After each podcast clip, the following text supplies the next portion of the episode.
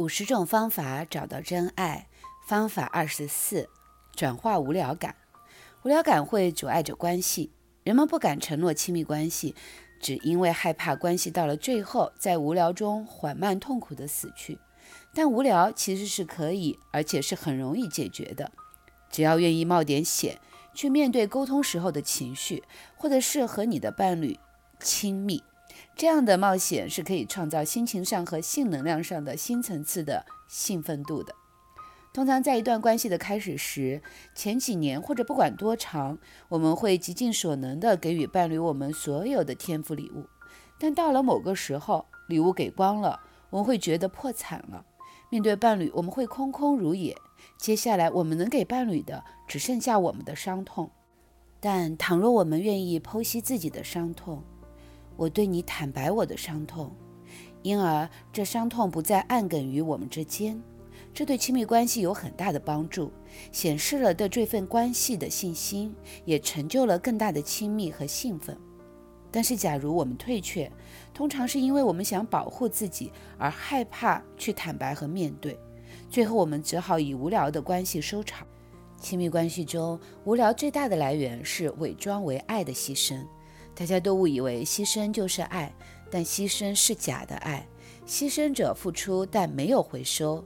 可是爱是自然的施与受，给予而没有回收，会让人觉得耗尽和死寂沉闷。如果有相对的回馈，就能将原有的付出提升至一个新的层次。我们之所以牺牲，是因为不看重自己。当我们觉得渺小，我们放弃自己的欲求、时间和金钱，觉得这样的牺牲是我们唯一可以给予伴侣的。似乎牺牲里的自我惩罚是补偿罪恶感的最好的方法。因此，我们在关系中放弃了自己存在的价值，让伴侣负责背负我们前进。但这样做，我们错失了在关系中带来的兴奋、喜悦的接触和亲密的时机。牺牲是一种消极式的攻击，与退缩不前和主动攻击的破坏力是同等致命的。当我们抱怨某人利用了我们，真相是我们在利用这个抱怨，就有理由不往前进。牺牲是徒劳无功的，而陷于关系的泥潭里。在出现必须治疗或解决问题的状况时，我们却用牺牲来作为让步或者妥协，以粉饰太平。但解决之道是敞开和真心的沟通，否则双方都会觉得自己是输家。练习：你隐忍不与你现在和过去伴侣沟通的是什么呢？我没有告诉他们，把你那些隐忍的、你一直没有在伴侣关系当中沟通的、没有告诉对方的写下来。亲爱的，请愿意勇敢地分享这些感觉。这些是你自己的感觉，这些都是你自己产生创造的感觉。如果你分享这些感觉以疗愈自己，你就可以改变这些感觉。但假如你试图利用这些感觉来情绪操控某人，按照你的意愿、按照你的意思而行的话，那是行不通的。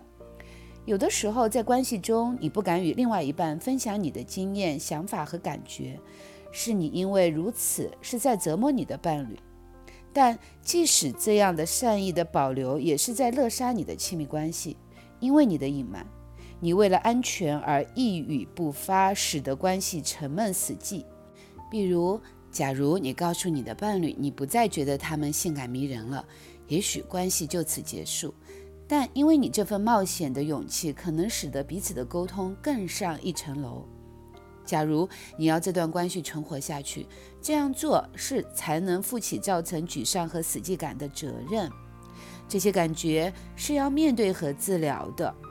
你想让你的亲密关系有所成长，我们所有隐瞒的问题都必须要去处理和解决。有趣的是，分享穿越这些秘密重要的感觉和想法，反而能让关系再度的活跃起来。所有的牺牲根源于对过往和现在对某个人对不起你的埋怨。你的牺牲是为了告诉别人怎么做才对。从小的时候到现在，写下你所有能记得的牺牲情景，挖掘所有背后隐藏的埋怨，宽恕这些怨由，你和对方都能得到自由。目前的牺牲是你用来逃避面对你所害怕面对的事情的方法，譬如牺牲。我总是为了我的男朋友做一些我不想付出的事儿。目前的埋怨，我感觉到被利用。过去的埋怨，我责怪我的母亲，她总是在我为她做了一些我不情愿的事的时候才嘉许我。陷阱，我感到没有自我价值，因为我不敢运用我的创造力。借口，我利用我的母亲和男友为借口以逃避我的创造力。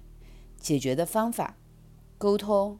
宽恕、选择、沟通，让别人知道你对他们有牺牲感，但愿意负责而不责怪。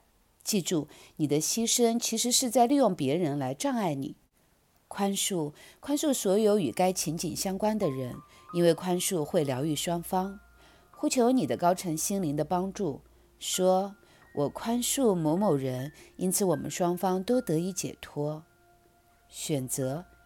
你觉得得有角色、责任和牺牲的地方，都是可以改变纯然的给予，选择自由自在的给出，而非不得不如此做。好的，亲爱的，闭上你的眼睛，去觉察你在关系里一直的牺牲都是些什么呢？你在压抑什么？你在隐忍什么？你在回避什么样的问题？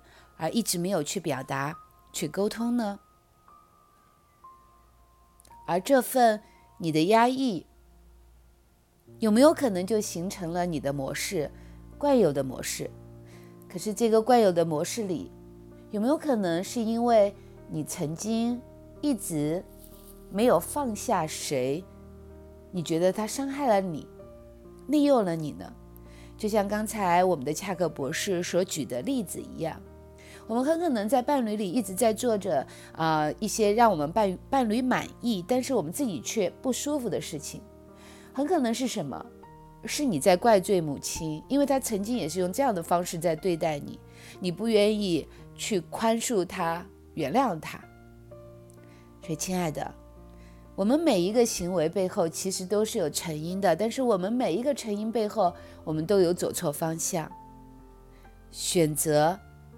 放下，宽恕，以此来疗愈所有的人，同时也对自己许下这样的一个承诺：我给，我愿意给，我心甘情愿的给，而不是我不得不给，我必须给。其实有时候就是一转念，也许你在做同样的事，可是当你一转念，你会发现你会给的很开心，而对方。也才能够真正的收到你所给予的一切，因为你不再牺牲了。